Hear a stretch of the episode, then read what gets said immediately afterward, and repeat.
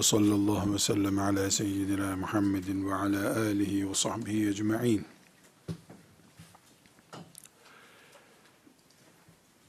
İlmi ibadet olarak gören, ilimle yükseldikçe Allah'a yaklaşmanın mümkün olduğunu bize iman ettiren dinimiz var. Elhamdülillah. İlme ne kadar önem verildiğini, ilmin ne kadar yüksek tutulduğunu onlarca ayet, yüzlerce hadisle belgelemek mümkündür. Böyle bir konuyu ders yapmaya gerek duymuyorum. İlim hakkında herhangi bir Müslümanın e, yeteri kadar kanaati vardır. Uygulayabilir, ilim sahibi olabilir, olamaz ayrı bir şey. Ancak biz hadisi şeriflerle yükselme gayesi olan insanlar olarak elhamdülillah ümmeti Muhammed'in hadis ilmini bugünlere taşıyanları isim isim konuşanlar olarak bir satır başı yapmamız gerekiyor. Alimin içimizdeki yeri bizim alemine mesafemiz ne olmalıdır?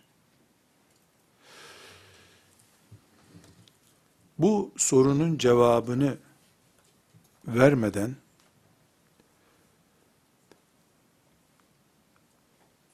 bile bile kendimizi aynı yerde sayar duruma düşürebiliriz. Zira alim peygamberin varisidir. Sallallahu aleyhi ve sellem. Elindeki mühür peygamberin adının yazılı olduğu bir mühürdür. Alim çok tehlikeli.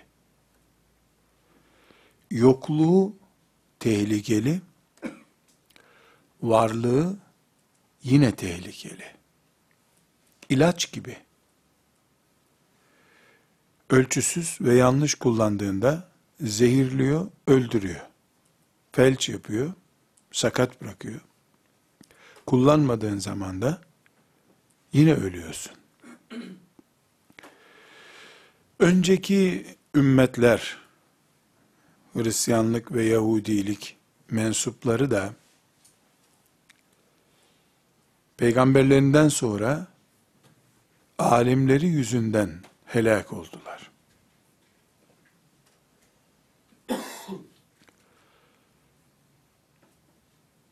Kur'an-ı Kerim onlar için ruhbanlarını yani alimlerini Rab edindiler diyor. Rab edindiler.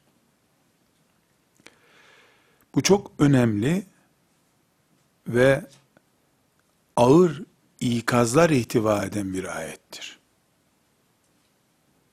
Rab edinmek. Alimi Rab edinmek. Nitekim sahabeden biri bu ayeti duyunca Resulullah sallallahu aleyhi ve selleme hitap edip Ya Resulullah ben tanıyorum onları.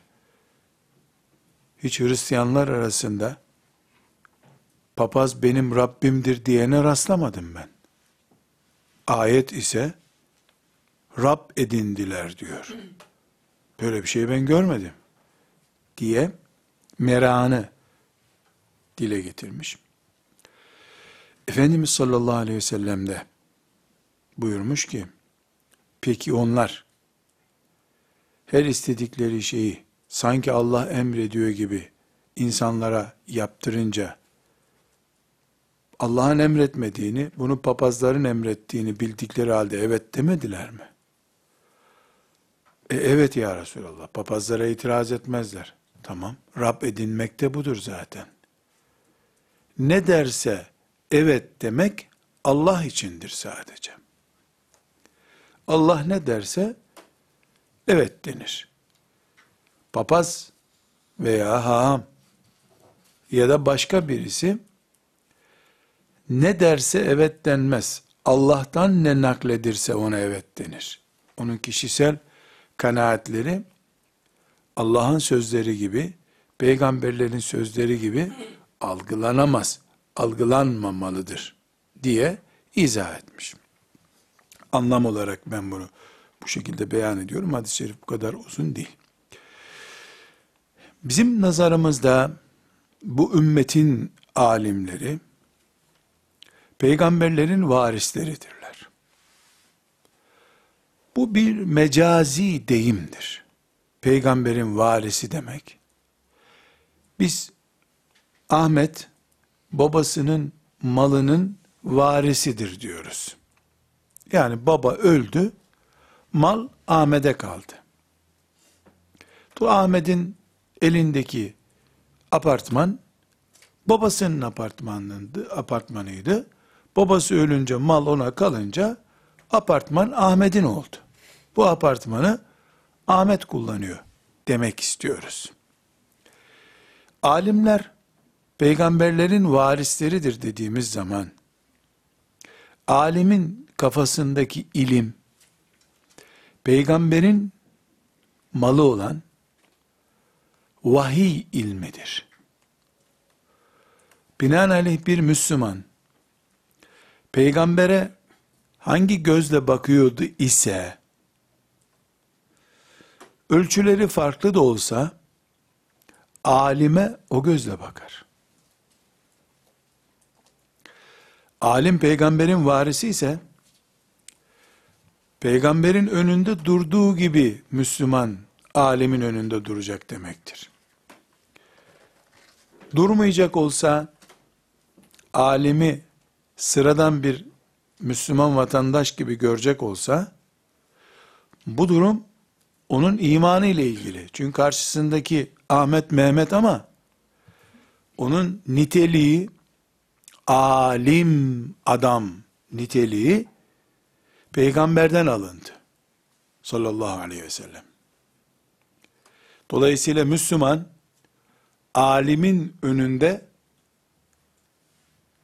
belli bir kuralla durup belli bir kuralla konuşması lazım. Müslüman açısından alim sıradan biri değil. Alimin gözünden Müslümana bakalım. Yani Müslümanın gözüyle alime baktık, böyle değerlendirdik. Alimin gözüyle bakalım bu olaya. Alim insan Ahmet Mehmet diye bir Müslümandı. Allah ona ilim nasip etti. Kur'an'ı biliyor oldu.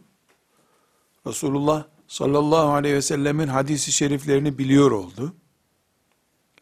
Ve aynı şekilde o Kur'an'dan, o hadisten fıkıh üretebilir oldu. Tefsir bilip ayet izah edebilir oldu. Binaenaleyh bu sıradan Müslümandı. Peygamberin dilini anlar bir adam oldu. Allah'ın muradını bilir bir adam oldu. Bu bir seviyedir, yeni bir kimliktir. Bu imzasıyla bir insanın idam edilebileceği kadar yetkili bir hakimdir. Yetkili bir kimsedir. Elindeki bıçakla bir insanın kalbini ameliyat ediyorum diye kesebilecek bir doktor gücündedir bu. İnsanların ebedi dünyası olan ahiretleriyle ilgili, cennetleri ve cehennemleri ile ilgili konuşuyor ve bunu Allah adına imzalıyor konuştuğunu. İbn Kayyim el Cevzi'nin e, bir tespitini daha önce söylemiştim. Meşhur kitabı alimlerin, kadıların konumunu yani Allah İslam namına hüküm verenlerin konumunu tespit eden kitabına İ'lamul muvakki'in an Rabbil alemin diye isim vermiş. alemlerin Rabbinin adına imza atanlar diyor. Alemlerin Rabbinin adına imza atanlar. 8. asırda bu kitabı yazmış. Hicri 8. asırda. Alim dediğin zaman ona ne isim vermiş? El muvakki'in an Rabbil alemin. Alemlerin Rabbinin adına imza atanlar. Bu helaldir dediğin zaman, bu haramdır dediğin zaman, esasen şunu demek istiyorsun. Allah sana buna izin veriyor. Allah bunun için sana izin vermiyor demek istiyorsun. Alim, kişisel kanaatini ve zevkini anlatan birisi değildir. Bu kadın ve erkek nikahlıdırlar diyorsun. Allah adına nikahlı sayılırlar diyorsun. Ya da bunlar Allah'ın şeriatına göre nikahlı değildirler diyorsun. Senin bu sözünden sonra 30 sene daha bir yatağı paylaşıyor onlar. Yanlış dediysen bir zina durumunu Allah adına sen serbest demiş oldun. Eğer boşanmamış oldukları halde boşandı dediysen bu karı koca için dört tane beş tane çocuğu anasız babasız bıraktın.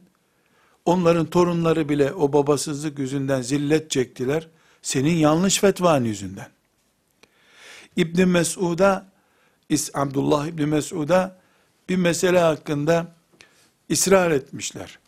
Ya bu bir fetvasını ver caiz midir değil midir diye çok enteresan bir cevap veriyor. Yahu siz bizi sırat köprüsü mü zannettiniz diyor. Bize binip cennete geçeceksiniz, yanan biz olacağız diyor. Yani kalbi mutmain değil. Ama o sıkıştırıyor. Sen bir gün sen helal desen helal olacak, haram desen helal olacak. Bizi sırat köprüsü mü zannettiniz diyor. Binip sırtımıza geçeceksiniz. Günahını ben çekeceğim. Sen nasıl olsa Abdullah İbni Mesud'a sordum diye keyfine bakacaksın kıyamet günü. El hakta hakikaten ben Abdullah İbni Mesud'a sormuştum diyeceksin. Melekler sana sorgu bile yapmayacaklar çünkü bir sahabiye sordun sen. Ee, bu nedenle alimin gözüyle alime baktığımız zaman Resulullah'ın mührünü taşıyorsun sen. O mühür de Allah'ın adının yazılı olduğu bir mühürdür.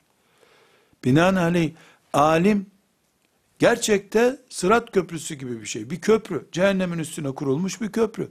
Basıp geçiyorsun sen. O ateşte kendi yanıyor, seni yakmıyor belki de. Bunun için Müslümanın gözüyle bakıldığında da, alimin gözüyle de bakıldığında da, alimin muhteşem bir yeri var.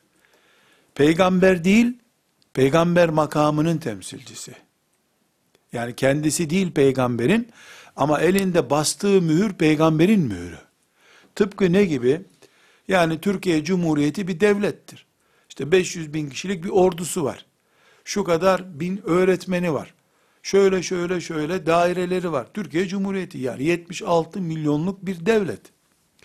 Büyük bir güç, bir otorite. Bir köyde beş haneli bir köy düşünün. Beş haneli bir köyün e, bir muhtarı vardır.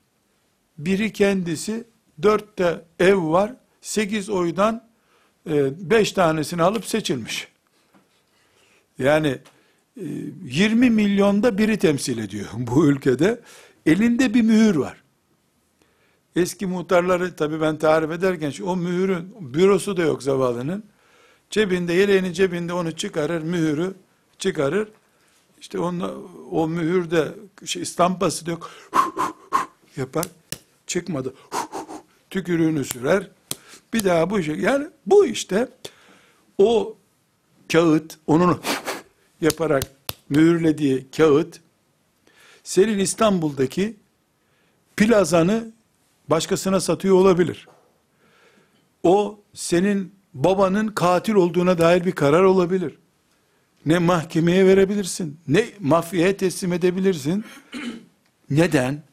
Yahu 80 yaşında gözü görmez bir adam yaparak tükürükle basmış bir mühürü ama 76 milyon onun gücü.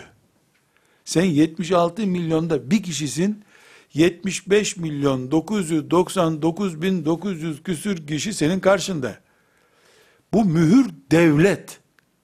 O mühür devlet. Ee, köydeki Hurşit Ağa değil o. Türkiye Cumhuriyeti'nin mührünü taşıyan Hurşit o. Adı önemli değil bir daha. Bu neyse işte peygamberin adına helaldir. Allah'ın adına haramdır diyen alim de odur.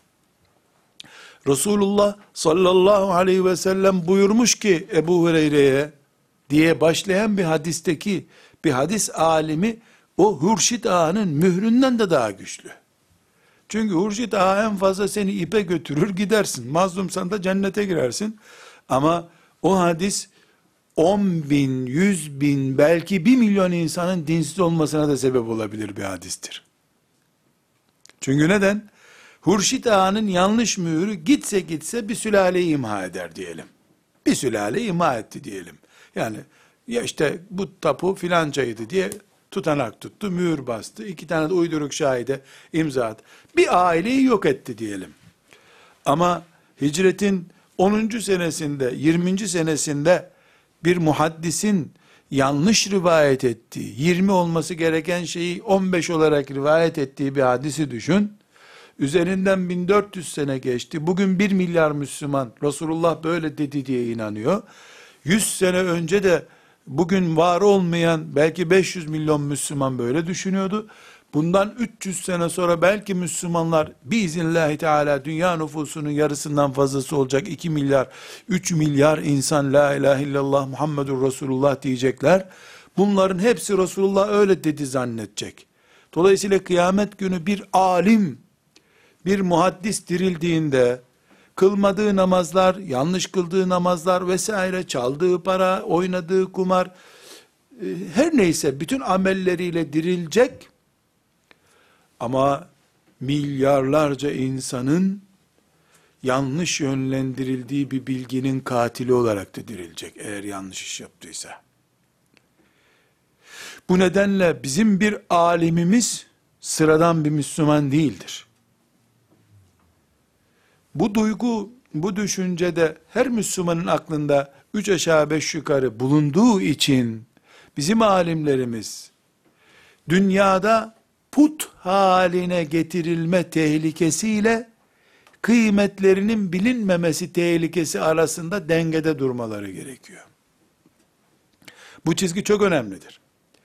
Alimlerimiz Allah'ın adına imza atıyorlar. İ'lamul muvakki'in an rabbil alemin demişti İbn Kayyim.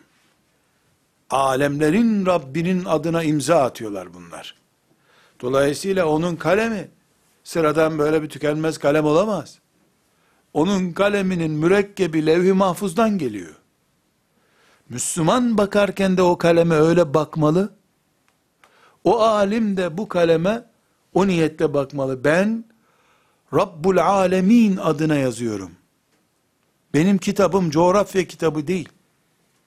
Benim kitabım Allah'ın ne murad ettiğini anlatan bir kitaptır. Diye düşünmeli. Dolayısıyla o Müslümandır, camimizde namaz kılıyor ama sıradan biri değil. İnsanlığı sıradan bir insanlık, Müslümanlığı sıradan bir Müslümanlık, hepimiz gibi ama vasfı, kimliği sıradan bir kimlik değil. Çünkü Resulullah sallallahu aleyhi ve sellemin vekili o, Resulullah sallallahu aleyhi ve sellem sıradan bir insan değildi. Amine'nin oğluydu. Kuru ekmek yiyen bir kadının çocuğuydu. Tamam. Buna bir itiraz yok. Hastalanır bir insandı. Bir itiraz yok. Ama Allah'ın peygamberiydi. Amine'nin torunu, Amine'nin torununun torunu, Muhammed sallallahu aleyhi ve sellem benim dedemdi diye övünebilir. İnsanlık boyutunun devamı o. Ama Ebu Hanife rahmetullahi aleyh Resulullah sallallahu aleyhi ve sellemin soyundan değil, ilminin uzantısından. Zeynel Abidin rahmetullahi aleyh Resulullah'ın vekili. Ne açısından? Soyundan gelmiş. Baş üstüne. Ebu Hanife ilim soyundan gelmiş. Binaenaleyh Ebu Hanife'yi lanlı lunlu sokaktaki bir Ahmet Ağa, Mehmet Ağa'ya, Numan Ağa'ya çevirdin mi, onun insani kimliğine verdiğin zarar, alimlik vasfına da dokunduğu zaman, ipin ucunu Resulullah sallallahu aleyhi ve selleme gitmiş görürsün. Resulullah'a yanlış bir gözle baktığında da sallallahu aleyhi ve sellem levh-i mahfuza kadar uzanan büyük bir hata zincirinin başını elinle tutuyor gibi görürsün kendini. Bunun için alimler bizim ümmetimizin içerisinde normal Müslümanlar gibi değildirler. Verasetül enbiya oldukları için ciddi bir kimlikleri vardır. Bu bir seviyedir. Ancak bu seviye abartılır da put haline getirttirilirse alimler sahip oldukları ilim mirası yüzünden adeta peygamber gibi karşılanırlarsa belki de peygamberden de daha değerli bir kimlik sahibi gibi görülürlerse bu da aç kalmamak için aç kalırsam ölürüm diye korkan birisinin 10 ekmeği birden yemesi gibi olur. Beton gibi olur miden. Hastaneye zor yetiştirilirsin. Aç kalmak nasıl tehlikeli ise 10 tane somun ekmeği de bir arada yemek de tehlikeli. İkisi de belki zarar açısından yani çok yemek daha da zararlı olabilir de. O yüzden alimlerimizin karşımızda kahvede ayak ayak üstüne atıp konuşabileceğimiz kimseler gibi algılanmaları, bu alim böyle düşünüyor ama vallahi ben öyle düşünmüyorum. Siz kim oluyorsunuz? Ee, biz de az çok e, Kur'an okuyabiliyoruz. Maşallah, maşallah. Allah nazardan korusun. Yani belki Yasin'i de ezber biliyorsun. Yok Yasin'i bilmiyorum ama Mülk suresini biliyorum. Oo, küçük alim mübarek diye bu denli bir edepsiz ümmeti Muhammed'in en büyük değeri olan peygamber varislerini sıradan böyle okul arkadaşı gibi karşılayan hiçbir şeyi yoksa edepsizdir. Kim kimle muhatap oluyor? Ama bunun karşılığında böyle yapmak e, abestir. Böyle yapan ucu peygambere dayanan aleyhisselam bir hata işlemiş olur diye alemin e, banyoda giydiği terliği de mukaddes bir emanet diye saklamaya kalkarsa bu da abestir. Alimi o zaman sen put haline getirmiş olursun. Biz iki uç noktayı da imanımız açısından tehlikeli görürüz. İkisini de yapmayız, yapılmasını hoş görmeyiz. Şimdi e, neden? Bunun geçmişte örnekleri var. Yahudiler la'anehumullah ila yevmil kıyame e, peygamberlerini hızarlarla kestiler. Melun herifler. Hızarla peygamber kestiler. Alimleri sabahtan akşama kadar kestiler. Kurban bayramında bizim kurban kestiğimiz gibi onlar alim doğradılar. Bir gün içinde 300'den fazla peygamber kestiklerine dair rivayetler var. Bir gün sabah namazından kindi namazına kadar diyor Efendimiz sallallahu aleyhi ve sellem. Ne kadar peygamber doğradık. Allah gönderiyor bunlar kesiyor. Allah gönderiyor bunlar kesiyor. Bu işte birinci seviyeydi. İkinci seviyede sonra da e, haamlarını tuttular. Musa aleyhisselamdan değerli hale getirdiler. Haamları onlara sakıncası yok faiz dedi. Tevrat'ta haram olduğunu bildikleri halde faizin haamdan iyi mi bileceksiniz canım haam adam deyip faizi helal hale getirdiler. Ne yaptılar? Onların ittehadu ahbarahum ve ruhbanahum erbaben min dunillah. Erbaben min dunillah. Allah'ın karşısında e, hahamlarını ve papazlarını ilah edindiler. Rab gibi edindiler. Evet Rabbimiz filan hahamdır demediler. Filan papaz Rabbimizdir demediler. Ama papaz helaldir dediyse helal oldu. Haramdır dediyse işlerine gelen her şeyde papazları Rab konumuna getirdiler, koydular. Bu sebeple de helak oldular. Şimdi istedikleri zaman peygamber kestiler, alim doğradılar. İstedikleri zaman da ilah edindiler. Yani zillete de uygun gördüler, puta da uygun gördüler. Aynı şekilde arkadaşlar, e, bu uyarı Efendimiz sallallahu aleyhi ve sellem tarafından da yapıldı. Alimler bu kimseler değildir buyurdu. Hatta Efendimiz sallallahu aleyhi ve sellem kendisi için bile sallallahu aleyhi ve sellem kendisi için bile Hristiyanların İsa'ya yaptığı gibi beni abartmayın buyurdu. Beni abartmayın. Mezarımı da bir ibadet yerine çevirmeyin buyurdu. Daha ne desin? Ama aynı peygambere Muhammed bir görüşseydik ya diye hitap edenleri de la ya'kilun diye Allah vasfetti. Akılsız herifler dedi. Akılsız herifler. Ekseruhum la ya'kilun. Kafaları çalışmıyor bunların. Muhammed bir görüşelim denir mi hiç Resulullah sallallahu aleyhi ve sellem? Allah bile adını anmıyor hiç. Muhammed diye Allah onu çağırmıyor hiç. Ey Muhammed diye bir ifade yok arkadaşlar. Ey peygamberim var. Ey peygamberim var. Allah adını anmıyor onun. Sevgiden dolayı Muhammed diye sen çağıramazsın. Çağırırsan ekseruhum la ya'kilun. Kafasız herif olursun o zaman. Peygamberin kabrini mabede çevirmek de yasak. Peygamberi amcanın çocuğu gibi çağırmak da yasak. Demek ki müminlerden beklenen nedir? Denge. Varislerine de bu denge intikal etmeli. Bu ümmetin arkadaşlar son 100 senesinde yani 1910'dan 2010'a kadar olan son 100 senede bu acı sahneyi maalesef gördük. Bu nedenle bir denge e, kurma mecburiyetinden dolayı da bu dersi yapmayı çok hararetli bir şekilde istedim. Bu bahsettiğim 100 yılın, son 100 yılın ilk yarısında alimler sıradan vatandaş düzeyine bile getirilmemek istendi. Hırsızlık, seviyesizlik, onun bunun cenazesinde gözü olan, işte ölse de birisi takılsa, birden fazla karısı olan, dört karılı dolaşanlar, böyle sakalını taramaya bak, üstünde bit bire dolaşanlar, bu görüntüyü Resulullah'ın vekilleri için uygun bir manzara olarak en az 50 sene ümmete teşhir ettiler. Direkt hırsız dedikleri oldu.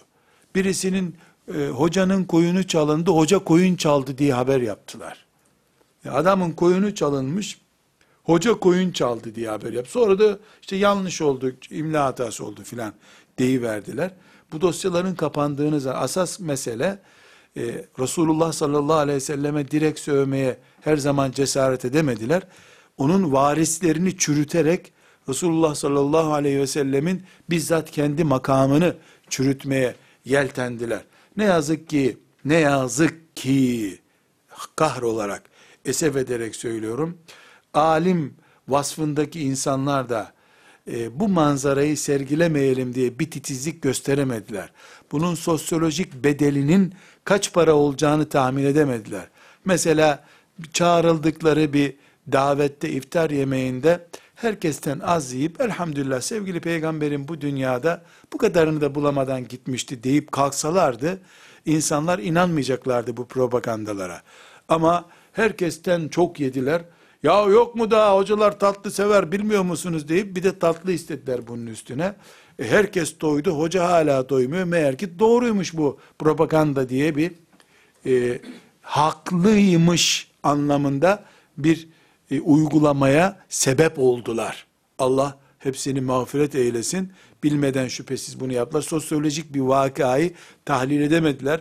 Düşmanın içeriden böyle e, kurşunlayabileceğini akıl edemediler. Sadece emsile okumanın yeterli olacağını, e, bol bol ilmihal bilgisi bilmenin yeterli olacağını zannettiler. Yaptıkları esprilerin kaça mal olacağını, bir espriyi bir alim yaparsa onun bedelini dinin ödeyeceğini tahmin edemediler. Mesela durup dururken milletin çocuklarını elif cüzü okumuyor diye hırpaladılar. Kendi çocuklarının cahil kaldığından hiç hesap vereceklerini akıl edemediler. Ee, evet, takatleri yoktu vesaire ama her halükarda mesela bir Müslümanın cenazesini kıldırdılar. Arkasından Yasin okudular. Ee, onlar işte bir zarfın içerisine 1 lira, 2 lira bir şey koydular. Ee, evet onun buna muhtaç olduğu, memur olmadıkları bir zamanı yaşıyorlardı ama o zarfı cenaze sahibine götürüp yavrum sen de fakirsin ben de fakirim. Sen birinden borç alıp bu parayı bana verdin. Baban benim de arkadaşımdı. Bu köyün Müslümanlarıydı. Ben niye senin babanın ruhu için okunmuş bir Yasin'den parayı al, al yavrum bunu çocuklarınıza, babanın kardeşlerine, fakirlere verirsin. Deyiverseydi o köyün sultanı olacaktı o. Ama herkes o köyde en fakir olması gerektiği halde herkesten çok parası olan çünkü milletten bedava geçinen biri olarak bildi onu. Tabi şüphesiz e, bütün alimlerimizi haşa e, teşmil eden bir uslupla konuşmuyorum ben.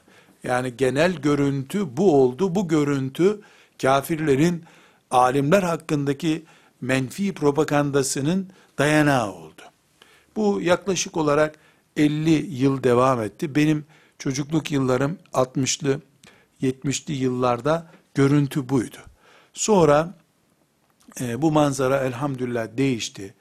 Bu sefer başka bir tehlikeyle karşılaştık. Yani modern çağda insanların faizle işte şu bu şu bu bir sürü hatayla içli dışlı oldukları bir zamanda baktık ki kolay kurtarıcı, acil servis konumunda alimler arayışı oldu. Tuttular bu sefer 50 e, sene önce beş para etmez de köyümüzün e, işte bekçisi, köyümüzde ölü yıkayıcısı olarak gördükleri adamlara bu sefer ilahlık makamına benzer makamlar vermeye kalktılar. Yani eksilerden artıların buharlaşma noktasına götürdüler alimleri. Filanca zat alim mi? Alim. Faiz diyor. E, bir hikmete binaendir. Boşuna faiz yer mi o adam? Vardır bir hikmeti faizin. E filanca e, şöyle demiş. Deyiversin o Allah dostu. Allah dostu.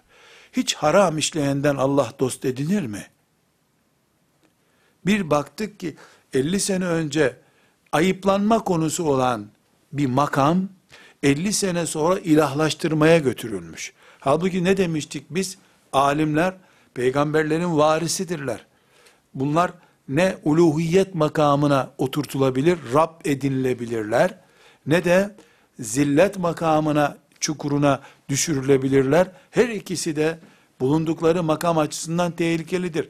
Alimler de çok enteresan, güzel kardeşlerim, dikkatinizi çekiyorum. Bir alim konumunda, mürşit konumunda bir insan bir saatlik konuşma yapıyor. Dikkat ediniz. Usluba, e, taktiğe, zehirin nasıl verildiğine dikkat edin. Bir saat konuşuyor. Bakınız bir saatin belki 30 dakikasında mürşidi kamilimiz buyurmuştu ki biz kimseyi yalnız bırakmayacağız. Biz varken cehenneme girmez kimse buyurmuştu. Ben sizin en günahkarınızım. En günahkarınızım. Ama mürşidi kamilim beni kurtaracak inşallah. Sizin de resmi mürşidi kamiliniz ben olduğuma göre varın siz de beni takdir ediverin diyor sinsi bir şekilde. Açıkça dese ki sizi kıyamet günü kurtaracağım. Bir dakika ya akşam beraber yemek yiyorduk. E sen de çorba içtin, biz de çorba içtik. Akşam üç rekat namaz kıldık, sen de üç rekat. Ne farkımız var ki? Yok efendim ben garibim, zavallıyım, mürşidi kamilim, uçsuz bucaksız bir adam. Neredeyse peygamberleri bile kurtaracak kıyamet günü. Öyle büyük bir yetki serfrikası var. Kendini övse dikkat çekecek. Bir üstü övüyor. Bir üstü övüyor. Onun üstünü bir araştırıyorsun ki Allah korkusundan sabahlara kadar uyuyamamış bir deli divane. Gerçekten Allah dostu. Hayatta kurtardım kurtaracağım diye bir şey söylememiş o. Rabbim beni cehenneme koyma demiş başka bir şey dememiş. O Allah dostu da peygamber hep göstermiş. Bakın peygamber burada demiş. Ama bunun kabiliyeti yok. Bu e, Cadillac gibi arabalarla dolaşan, ondan sonra e, dağlarda, kamplarda keyfü sefa pirzolalar yiyen bir büyük alim zat bu. Bunun keyfi yerinde. Fakat bir üstün e, sığınağı altında saltanat sürüyor. Sonra da insanlara e, öpün elimi girin cennete dese ula senin elinde cennet diye bir şey yazmıyor. Macun mu bu biz oraya tutunca bizim elimize de cennet geçecek demiyor. Yani elhamdülillah ben günahkarım ama bu elimle hoca efendinin elini çok öpmüştüm. Dolayısıyla bu hepim mübarek bir ele değmiş eldir. Yoksa bizde bir şey yok. Deyip yukarıyı gösterip kendi katında tutuyor insanları. Tamamı haşa böyle değil.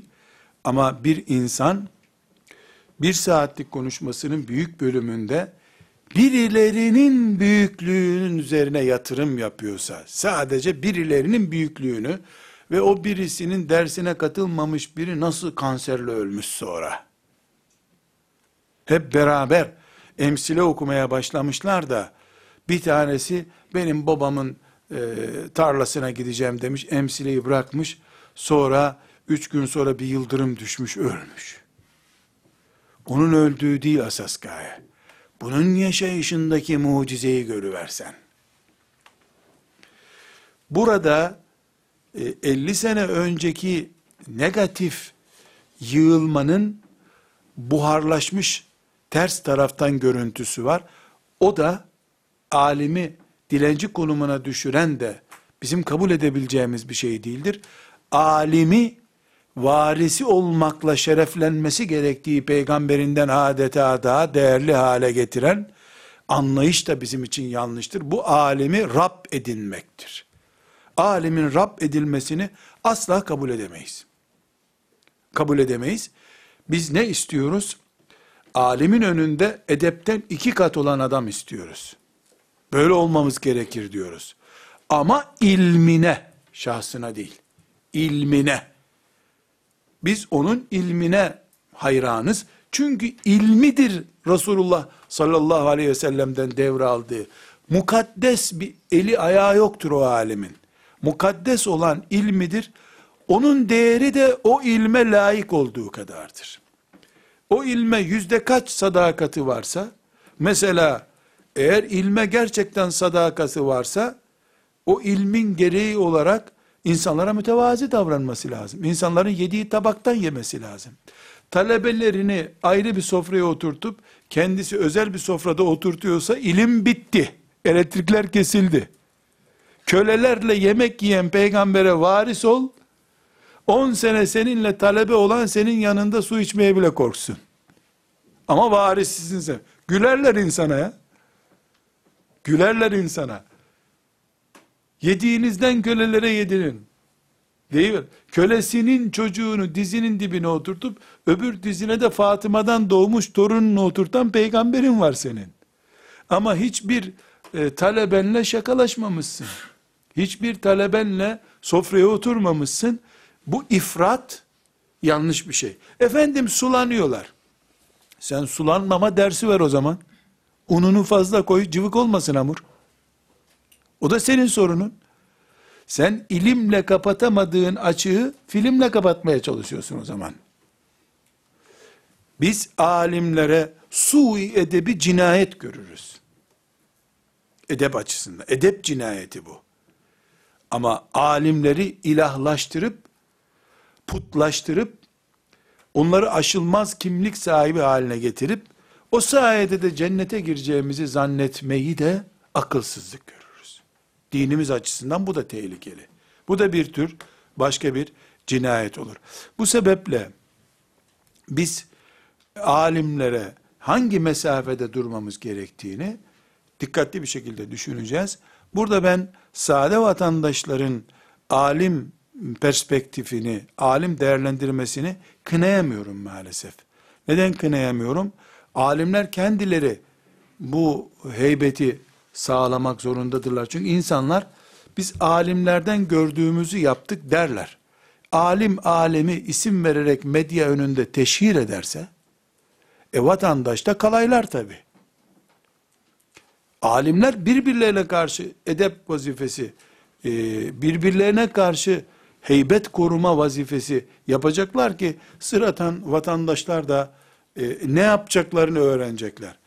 Hep geçmiş alimlere, geçmiş mürşitlere tazim, saygı, mevcutlara küfür, kalayla olursa insanlar da e, bundan istekleri, istedikleri kadar esneklik üretebilirler.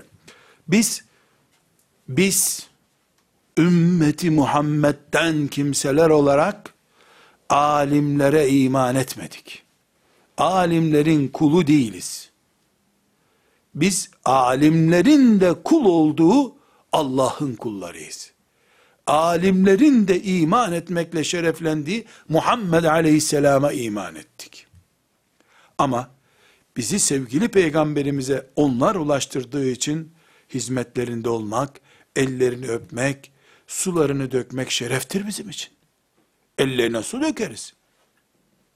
Alimle kucaklaşmak elbette neyimize gerek? Elini öptürdüyse bunu şeref kabul ederiz. Akrabam ise belki kucaklaşmak isterim. Bu ayrı bir mesele. Bu ayrı bir mesele ama bizim tazimimiz ilminedir. Eğer bana anlattığı takvayı kendi çocuğunu evlendirirken rezil hale getirirse uygulamadığı ilmi benim de ona pratik bir saygı gösterme imkanımı kaldırmış demektir. Bana anlattığın peygambere bağlılık, sünnete bağlılık senin düğününde olmayı verdi.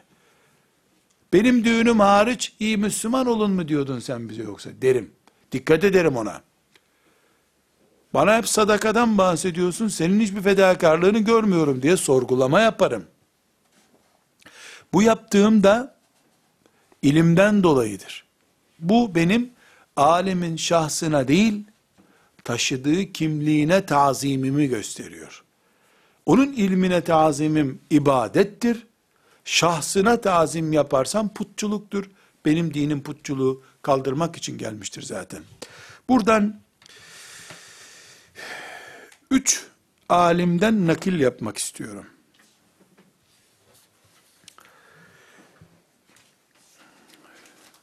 Bu üç alimden yapacağım nakil bir saatten beri yaklaşık olarak e, anlatmaya çalıştığım şeyden, e, bilgilerden e, size verdiğim mesajı nereden aldığımı kaynaklandırmak için özellikle söylüyorum. E, çok önemli üç not arkadaşlar. E, bu üç alimimizin, üç büyük alimimizin e, notunu muhakkak e, alimlere nasıl bakmamız gerektiği konusunda bir açı olarak tespit edebiliriz. Birinci birinci aktaracağımız İbnül Cevzi e, rahmetullahi aleyhin Ebul Farac İbnül Cevzi İbnül Kayyim el Cevziye değil. İbnül Cevzi sadece Telbisu İblis isimli bir kitabı vardır. Yani keşke e, vaktimiz olsa da bu kitabı e, bir okuyu verseydik ders olarak e, bir derya yani telbisü iblis şeytanın soktuğu kılıflar demek. Şeytanın insana giydirdiği e, kılıflar ya da işte elbiseler gibi bir anlamı var. E, hangi e, tip Müslümanı hangi hilelerle şeytanın tuzağa düşürdüğünü anlatıyor bu kitapta. Çok büyük hacimli bir kitap değil. Ama mesela hafızları hangi tuzaklarla Allah'tan uzaklaştırdığını anlatıyor. Zenginleri hangi tuzakla uzaklaştırdığını, tasavvuf erbabını nasıl hileye düşürdüğünü anlatıyor. Yani tasavvufa karşı değil. Kendisi de bir tür tasavvufçudur zaten. Hafızlığa karşı değil. Her mesleğin, her branşın, mesela müfessirlerin de kendilerine göre bir tuzağı vardır diyor. Her branştan şeytan bakmış ki bu adam tefsirde ilerliyor. Onu tefsir yöntemiyle çökertmeye çalışmış. Bu adam çok zahit biri, zühd kanalıyla onu çürütmeye çalışmış. Herkese bir e, deyim yerindeyse külah buluyor. Yani diyorlar ya herkese göre bir külah giydirmek. Herkese bir külah bulmuştur şeytan diyor. Kendine göre bunu izah etmiş rahmetullahi aleyh. E, bu kitapla ilgili bir hatıram var. Mekke'den babama göndermiştim bu kitabı. Ve böyle bulduğu kitabı okumadan rafa koymayan birisidir. Bunu okuduktan sonra e, şimdi babam hafız adam, tasavvuf erbabı, e, tefsirden de fena bir bilgisi yok. Epey tefsir yani. Baştan sona bir sürü tefsiri ders olarak da okumuş birisi. Kıraat ilmi de biliyor. Hepsiyle ilgili de bir tuzaktan söz ediyor burada. E, dedi ki sen bana bir kitap gönderdin ya dedi. Evet dedim. Yahu dedi sen dedi bir, bana bir kasıtla göndermedin değil mi dedi. Adımı nereye yazmış diye merak edecektim ama dedi, benden çok asırlar önce yaşamış. Nereye yazdığını da bulamadım dedi. Şimdi yani bakıyorsun müfessirler için başkasının anlamayacağı tuzaklar tespit etmiş. İbnül Cevzi çok vasıflı bir alim. Rahmetullahi aleyhi ve gafarallahu leh. Burada muhteşem bir tespiti var arkadaşlar. Muhteşem bir tespiti var. Ee, bu tespiti hele bugün, bugün 2014 yılının ilk aylarını yaşayan Müslümanlar olarak Ya Rabbi bu bizi mi düşünerek yazmış zannedeceğimiz kadar e, çok büyük bir tespit. Hepimizin not defterinde bir kenarda durması ve belki de bunun hakkında 5-10 makale yazmamız lazım. Duygularımızı ifade etmek için. Diyor ki, Resulullah sallallahu aleyhi ve sellemin zamanında Müslümanlar kendilerini iman ve İslam'a nispet ediyorlardı. Dolayısıyla onlara Müslüman veya mümin deniyordu. İslam da bunu istiyor zaten. Şimdi ise filanca cemaat deniyorsa Resulullah'ın zamanından farklı bir İslam oluşturduk demektir diyor.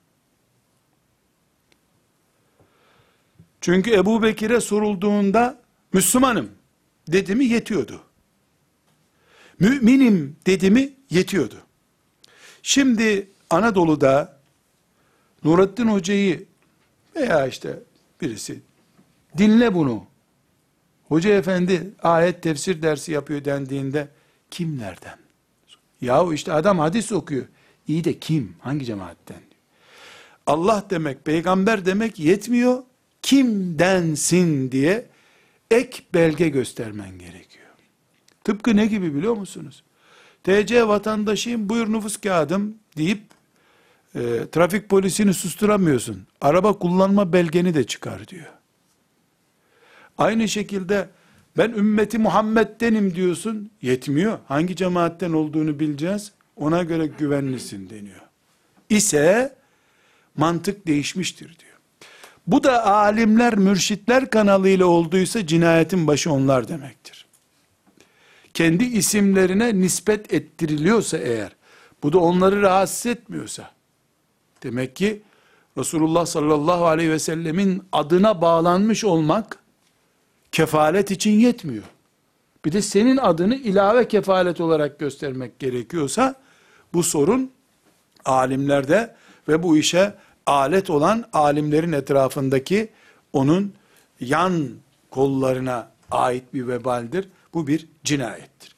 Birinci notumuz İbnül e, Cevzi'den rahmetullahi aleyh ben ilk mesajını e, özellikle Telbis İblis'ten aldığım mesajını okudum. Kendim tabi izah ettim anlıyorsun. Tekrar e, Arapça metniyle okuyayım.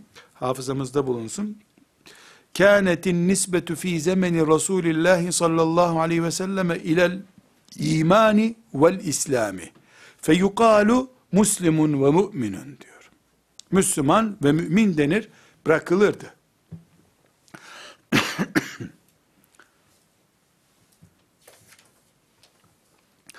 İkinci olarak Gazali'nin İmam Gazali'nin İmam Gazali'yi tanıtmıyorum. Eğer İmam Gazali'yi de tanıtacaksak biz elimize kalem alıp defter alıp talebe diye bir yere oturmayalım arkadaşlar. İmam Gazali'yi de tarif edeceksek biz bu dünyada yaşamıyoruz demektir. Rahmetullahi aleyhi ve gafaraleh. İmam Gazali diyor ki İhya-ül Umuddin'de birinci cildin girişinde ilim diye bir bölüm vardır. Kitabül ilim bölümü. O bölümde Bendeki baskıda 23. sayfa ama herkesin elindeki baskı değişik olabilir. Ee, yani ilk sayfalarında ilim nedir, e, ilme nasıl bakılmalı izah ederken diyor ki, sen gerçekten hakkın peşindeysen, hakkı bil, hakka göre de insan seç diyor.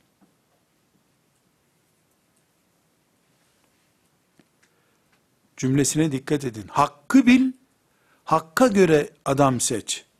Eğer derdin haksa. Adama göre hak seçtiğin zaman sapıklık çöllerinde kalırsın. İmam Gazali'nin ancak söyleyebileceği muhteşem bir söz.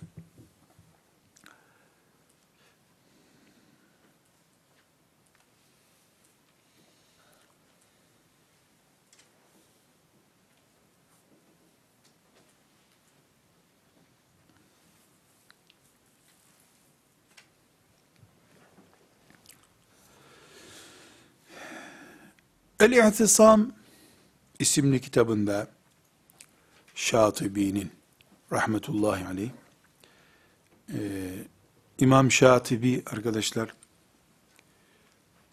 usulü fıkıhta bilhassa makasıt bölümünde şu dereceden bir alimdir diyemeyeceğim. Tek alimdir. Tek. İmam Şatibi rahmetullahi aleyh Yok yani böyle bir kafa, böyle bir Kur'an anlamak, böyle bir Resulullah anlamak, şeriatın ruhunu bilmek bakımından rakipsizdir Şatibi. Kendi zamanından bu zamana kadar şüphesiz.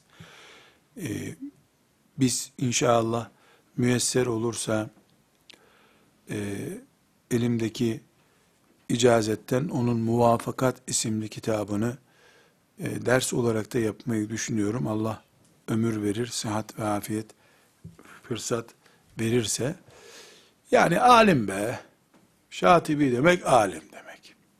Alim de şatibi demek, ortası yok bunun ama. Böyle muhteşem bir zat.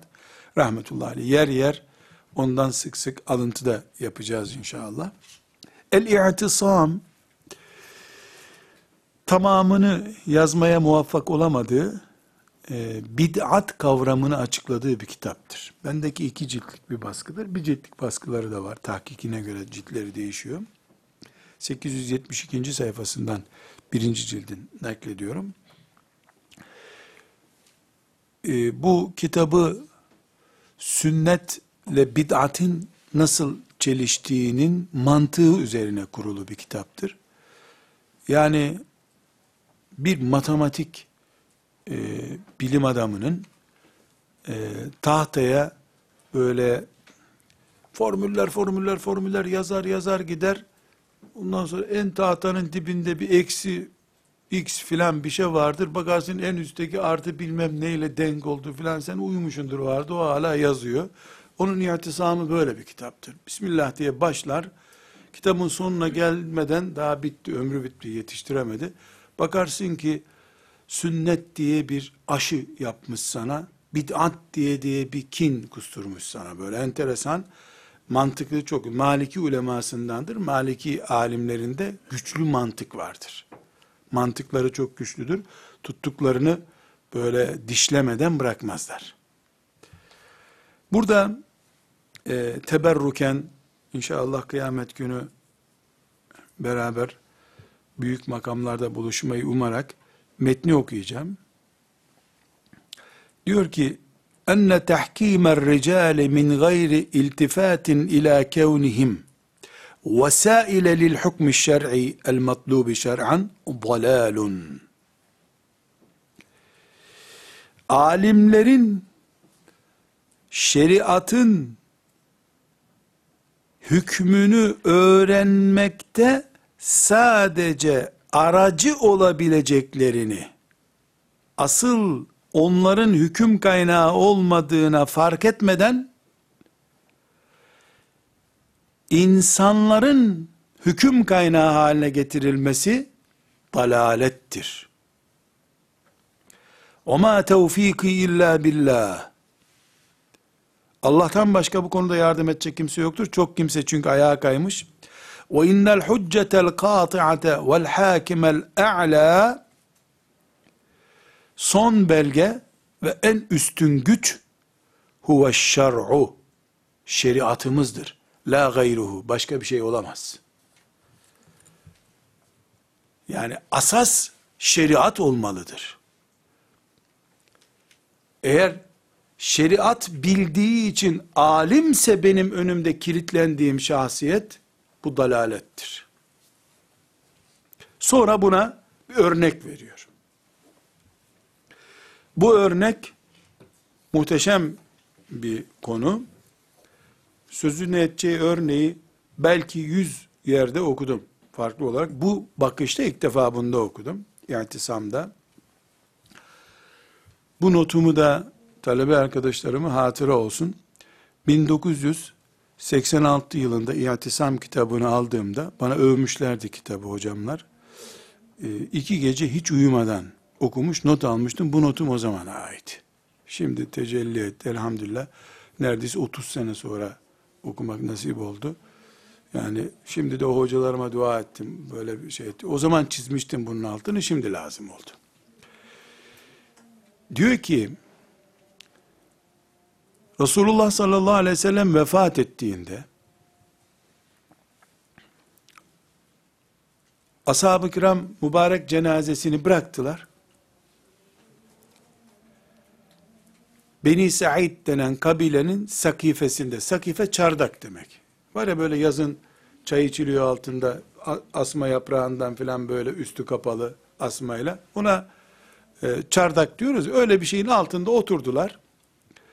Ne olacak Resulullah sallallahu aleyhi ve sellemin e, peygamberliğinden sonraki halimiz öldü, kesinleşti diye istişare ettiler.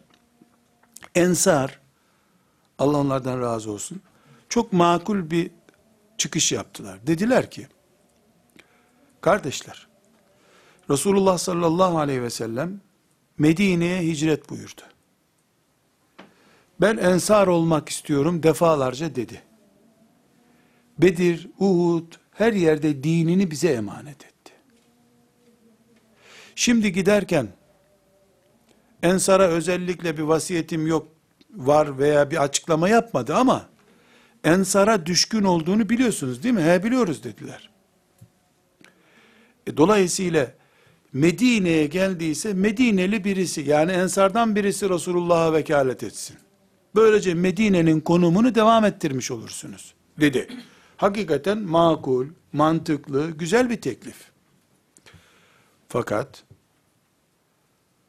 dikkat edelim. Şimdi diyor ki Şatibi, insan aklına göre karar verilecek olsaydı bu doğru bir çıkıştı diyor. Ebu Bekir dedi ki o zaman diyor.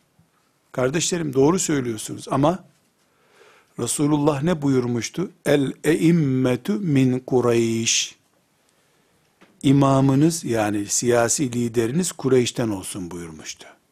Bu hadis sahih hadistir. Resulullah öyle dedikten sonra bunun ensarı mı var, muhaciri mi var bir daha? O zaman doğru söylüyorsun dediler. Bıraktılar. Ömer dedi ki, Kureyş'in en büyüğü de Ebu Bekir'dir dedi. Ben size Ebu Bekir'i teklif ediyorum dedi. Kucaklaştılar. Resulullah'ın vekilini Kureyş'ten bir adam olarak seçtiler el eimmetü min Kureyş sözü oradaki insan aklının önüne çıkarıldı diyor.